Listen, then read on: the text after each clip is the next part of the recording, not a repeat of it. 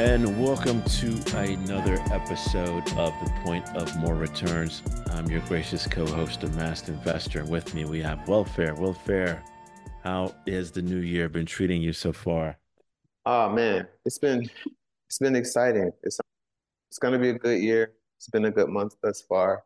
We look forward to a really great episode and being my co-host over this time, man. It's like it's really going by fast, and um, I just appreciate appreciate you, and I'm looking forward to a great conversation and a great year with the pod, man.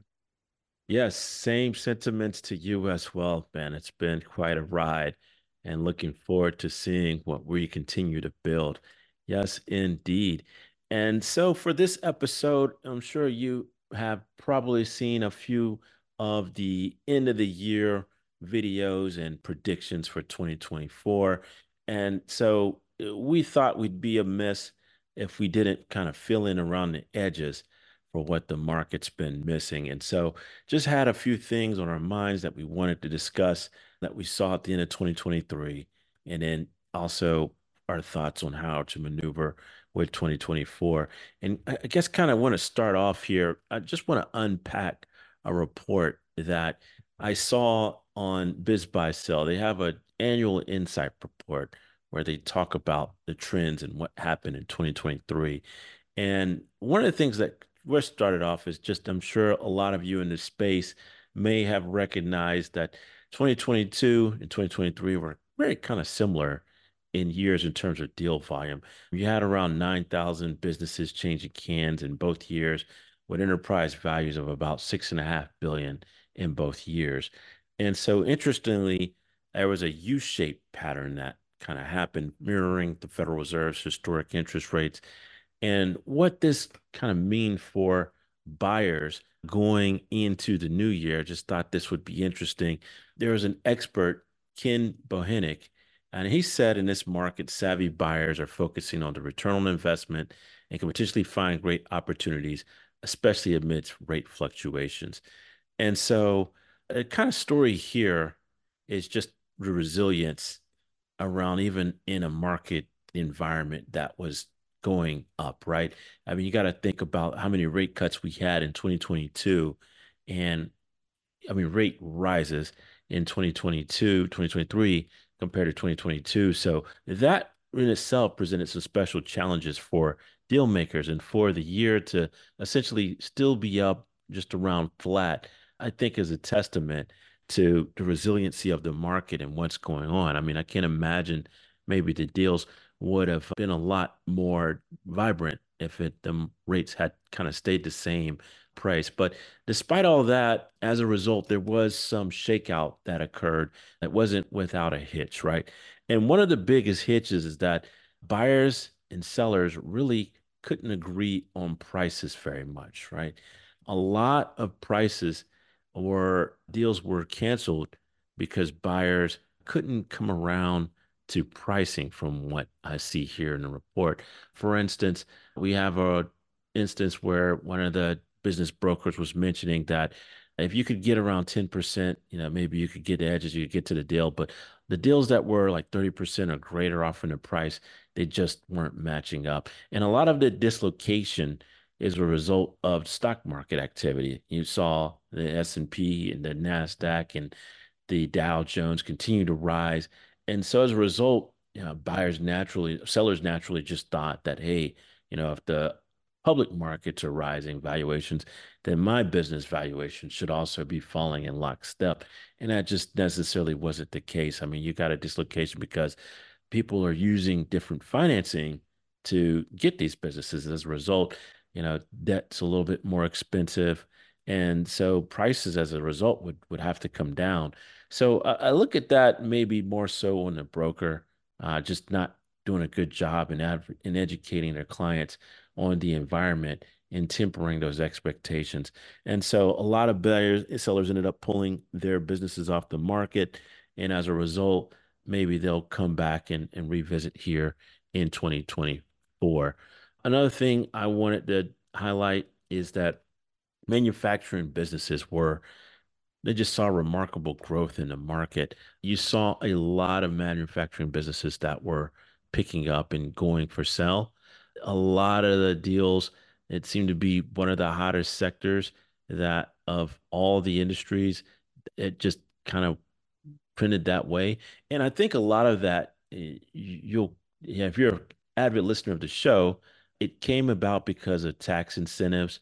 Uh, well, one from, you know, after the pandemic, people they didn't really want to have their supply chain disrupted. And so they started looking at local manufacturers to try to get product and supply back in the shelf. But another thing, if you're a long-term listener, as I mentioned, tax incentives via the Infrastructure Investment and Jobs Act and also the Inflation Reduction Act, which we talked about early last year. Isn't that right, Wealth Fair, you still with me? Well, another trend that we saw is that restaurants were continuing steady post-pandemic rebound and expansion. Multiples there rose in 2021 from 6.5 to 9% in 2022, and then they dipped 4% in 2023. But overall, median revenue's grown 12%. So people are looking at restaurants, they're doing well. And the service sector, however, is starting to show signs of weakness as it declined 6% in 2023, and deal making activity actually dropped 13% for service businesses. So if you're looking for, if you're one of those contrarian investors and looking for deals, that may be looking at the service sector, may be the place to look at if you can really buckle down and find a good deal at a price and really understand that particular business and can grow it or maybe find some area that you can uh, help them in where they weren't necessarily able to to take advantage of of the weakness in the market. But another thing I wanted to touch on is deal multiples. We saw here that they said that deal multiples on average they went from 2.49 uh, to actually, I mean, 2.53 to 2.49. So for those people, when you're looking at businesses and you see those five times, six times crazy multiples, just know that those are slight, well, not slightly, away out of line with multiples that were actually closing. You're seeing more in line with 2.49. I expect that maybe to rise a little bit in this year when when the debt comes down with rates coming down. But all in all, it's looking like a pretty good year for 2024 for deal making. Just want to turn over, take a break here, and, and talk about the real estate market a little bit. What are you seeing over there, WEALTHfaire?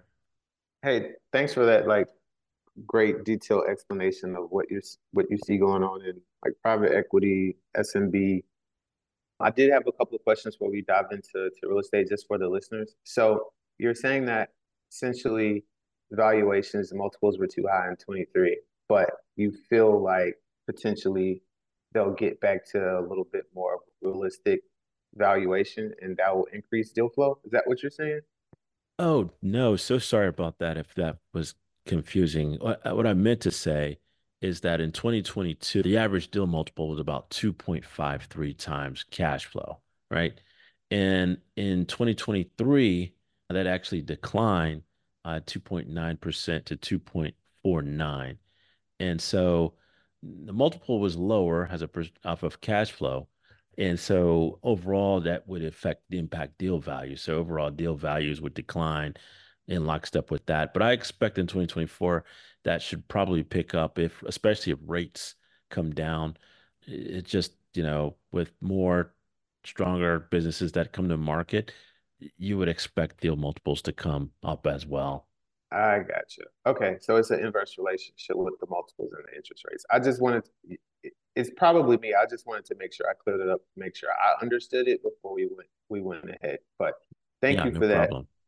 Yeah, yeah, sure thing. I appreciate that. And yeah, I had some technical difficulties on my end.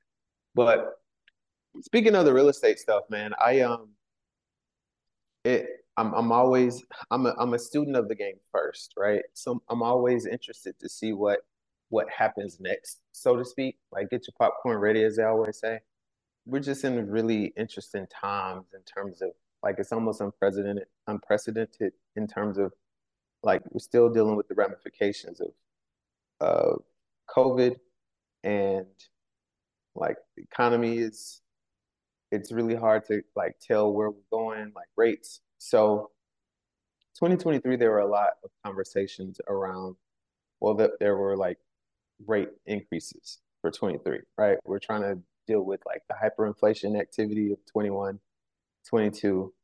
And so we had rate increases. So the closer to the end of 2023, a lot of the financial media, a lot of the business media, they were reporting that they anticipated that interest rates would be cut by the Fed, at least I think four interest rate cuts towards the end of 2024. So the Masked Investor and I, we were speaking before the pod, and it sounds like, I guess, due to some type of like new or more recent economic indicators, that maybe it won't necessarily be for rate cuts, or maybe the cuts aren't as significant as the street was expecting. So that could be in terms of the interest rate like uncertainty that's definitely something to be mindful and look out for like if if you were an investor or just really anyone looking to get into a home like you're anticipating like these rate cuts they may or may not happen at the times that you are looking so i would just really hone in and focus on like if you find the properties that you like or if the deal still works with the rates at whatever time you're looking then don't necessarily be as gunshot to like pull pull on the deal because we don't know where rates are going. And like if someone tells you that they do then they they're not they're not being like honest or they're just guessing like the rest of us because nobody like fully knows where the rates are going. But i've seen with my deal like i've been i was in a couple of deals toward, towards the end of the year that end up blowing up for like various reasons but the rates were i'm in a deal now that's supposed to to close in the next like couple days or so. And these rates are better than the rates I was getting in October, November, December. So we'll see like a couple of bips, like basis points, like any anything helps, like it'll improve your deal. But I'm very curious to see what happens with with these interest rates. So if you're a real estate investor or you're on the real estate side, like the interest rate is always an assumption or input that goes into your um, forecast that like the financials and if it if it comes down to the interest rates, if your deal works or doesn't work, probably not a good enough deal, but it's still something it's still an indicator that you need to pay very close attention to. But just temper the temper this information with this is knowing that you don't have the rate forever. Like you can always refi. There's an environment where rates are are a little bit more conducive for you, but you don't necessarily want to lock in with the crazy rate either. I can't I can't advise you to do that. So just be in mind of that. So that's that's rates. Like before I jump in and talk about some of the other items I have for real estate, do you have any like comments, questions about the rate portion? Yeah, so you were talking about, you know, not locking in rates if it's going to be something crazy. You always hear those phrases where it say date the rate, marry the house, or those other slogans with that. How does that translate to you as an investor? Is that something that carries over or as you approach, or would you just say it's bunk and just marketing jargon used to try to sell? Amazing, amazing question. You just basically gave me an alley oop. So the whole the adage in real estate is like date date the rate, you know, marry the property.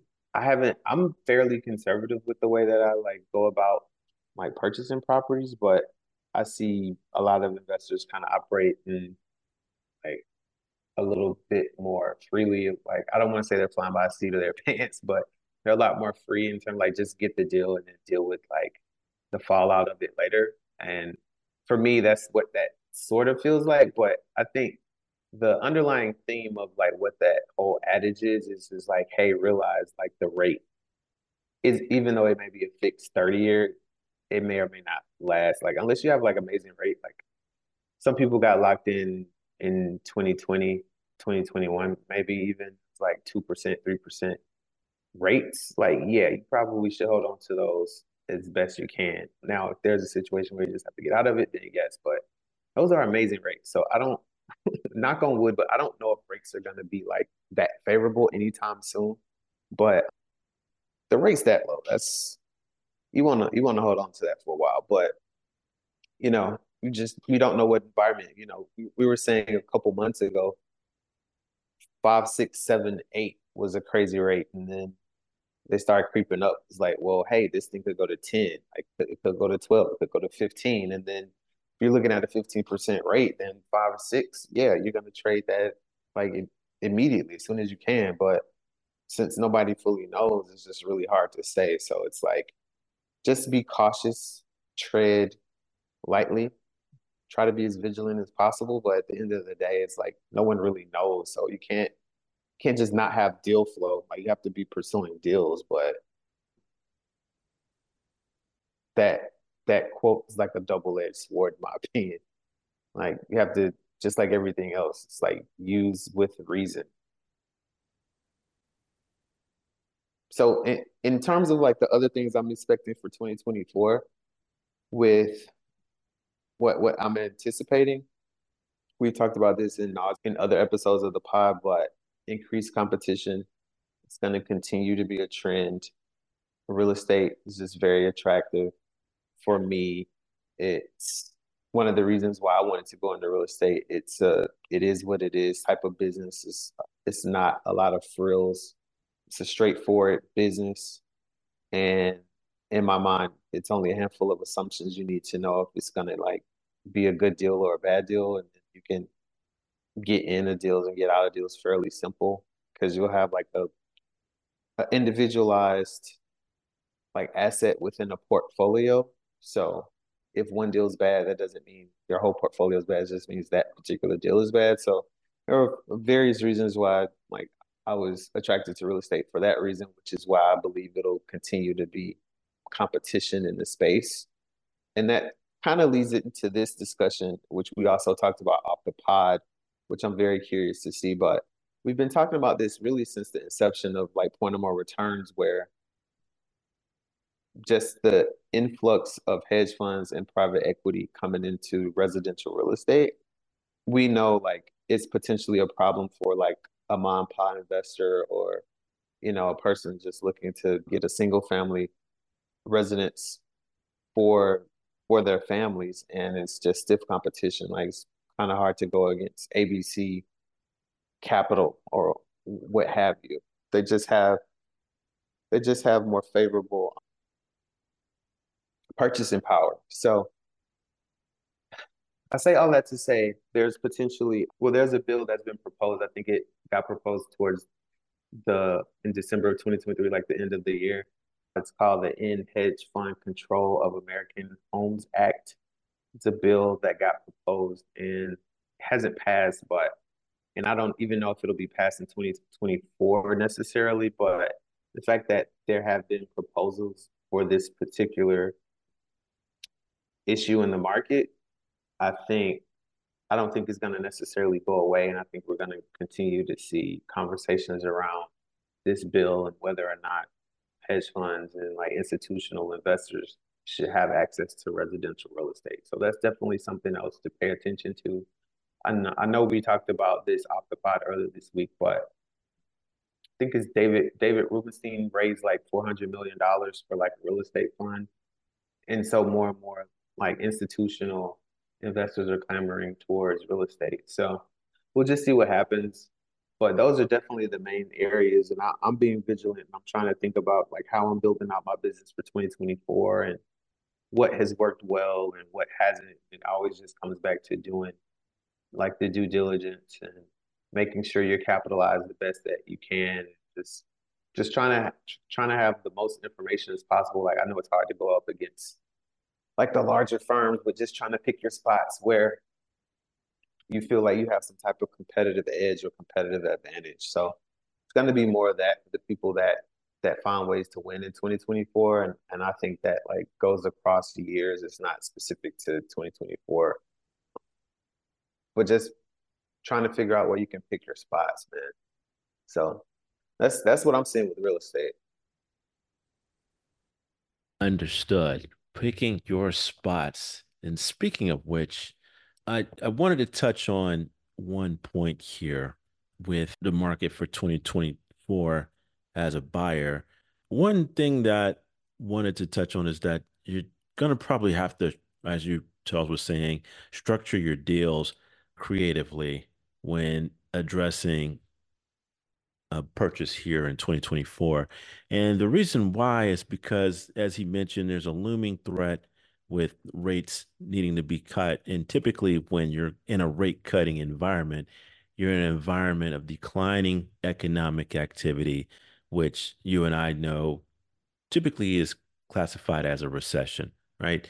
And so, if you're buying a business in the face of a recession and you're layering on debt, or you're buying a house and you're layering on debt, you're going to have to be a little bit more careful in picking the right asset and then especially in making sure that the deal that you have in place doesn't get torpedoed in face of declining revenues or an increasing cost structure or a combination of both. And so one of the things I wanted to kind of share with you guys and just highlight is that 43% of brokers are now saying that we're in a buyer's market. And so what that means is that they are seeing it where you know people aren't are sitting on the sideline. And as a result, I, I think it's just because people see it that a recession is coming and they you know don't want to be cut out when the tide goes back without a raft, right? And so you just kind of sit on the sidelines until you get a little bit visibility. But for those who, you know, want to continue to forge ahead or, you know, is realize that this is a great opportunity to buy. Another thing to pay attention to is that 27% of owners say that they're willing to offer seller financing. And uh, on the flip side of that, only 30% of buyers say it's very important that they get seller financing. So we have a disconnect of about 3%. And in addition to that, there's another 26% that say it's extremely important. So 56% of buyers say seller financing is important, while 27% say they're willing to offer, and 45% saying they're not going to offer it at all. You got a 20, 28% that's unsure. So 28 plus 27, I mean, that's like 53% of the market versus 56%. So there's still a disconnect there. So I think, you know, that's probably where you're going to see some movement there and where you're probably going to find the most flexibility in structuring your deal is the amount of seller financing that's willing to be offered and that's going to need to be offered in order for the deal to close. And that's if you get their own price. So you got two things that are going to have to be paid attention to when going into these deals. As you've probably seen, if you're shopping, these multiples on some of them, just because of the brokers, are pretty wild. I mean, you're seeing four or five times. So you're already going to have to have a conversation about pricing. And then on top of that, you got a conversation about the seller financing that you're going to have to manage. So just be aware of that as you move forward in this market and adjust accordingly. But Hey, uh, can you any, can, can I jump in really quick? Can yeah, you sure thing. briefly like explain what the seller financing is and how it works and why it's so important in this market? Yeah, so typically with seller financing, you want to have a seller have some skin in the game on the business. And the reason for that is you want to know that they realize that they believe in it. Uh, as soon as you buy it, it's not going to blow up in your hands. And two, it, it ties them to you seeing that you're successful in it. So you're going to have a strong turnover. They're going to make sure you know how to operate and run it because they want to get the rest of their money. And so those are kind of insurance policies. And then three, just to fill out the the capital structure. You know, equity, your equity is going to be the most expensive piece. Then you're going to get some seller, some SBA financing, but that seller financing normally you can get it for a rate cheaper than you can from the SBA. And so it, it's going to be some of your least expensive capital that you put on there, depending upon what you can negotiate with that seller. But that kind of rounds out the the capital structure for for your business. Got it. Yeah, thanks hmm for that. Yeah, sure thing. And lastly, for 2024, just to touch on two other things like retail businesses. I, I've been looking at a lot of retail businesses. I'm sure some of you guys are looking at either starting e-com or maybe acquiring one. Um, the the financials, I'm sure you if you've been looking at retail, they had a great, you know, holiday season, but overall, they've been having declining quarters for revenue. Retail is going through a transformation, especially with AI. So that's just something to pay attention to. You'll want to be pretty mindful or pretty intentional as you move about. Median revenue fell 12% in 2023. Cash flow fell 3% from the previous year. So just something to be mindful of. If you looking at 2024, is probably going to be more of the same with the recession and higher rates environment. Lastly, they expect more businesses to come to market, so that's good. 75% of brokers are expecting more owners to start selling their businesses. I, it's what I think so as well. You just, you, I saw a stat the other day. I think it's like a thousand baby boomers are retiring each week. And as a result, a good chunk of that is business owners. And so, just as a result, you expect to see more deal flow coming to the market as they, they can only hold on for so long. So, just expect that. So, overall, 2024 has some, I think, you know, some good trends in it. There are some headwinds. All deals can be off due to the Fed. All bets could be off, but expect kind of a slow and steady year for 2024. So, any final thoughts, WEALTHfaire, or? Yeah, thanks for that. No, I mean, I think you articulated everything very well. I'll just say, um, you know, it's the beginning of the of the year, and we talked about like going nuclear around this time last year. I definitely will be applying that same methodology for myself. I was able to have some big wins. I also had some challenges for 2023, and I look forward to like taking my learnings and my findings and just applying it and continuing to come pod and share share everything that we're learning with you all. So we appreciate you all listening and, and let's just go have a, a great year. Yes, indeed. Yes, indeed. All right.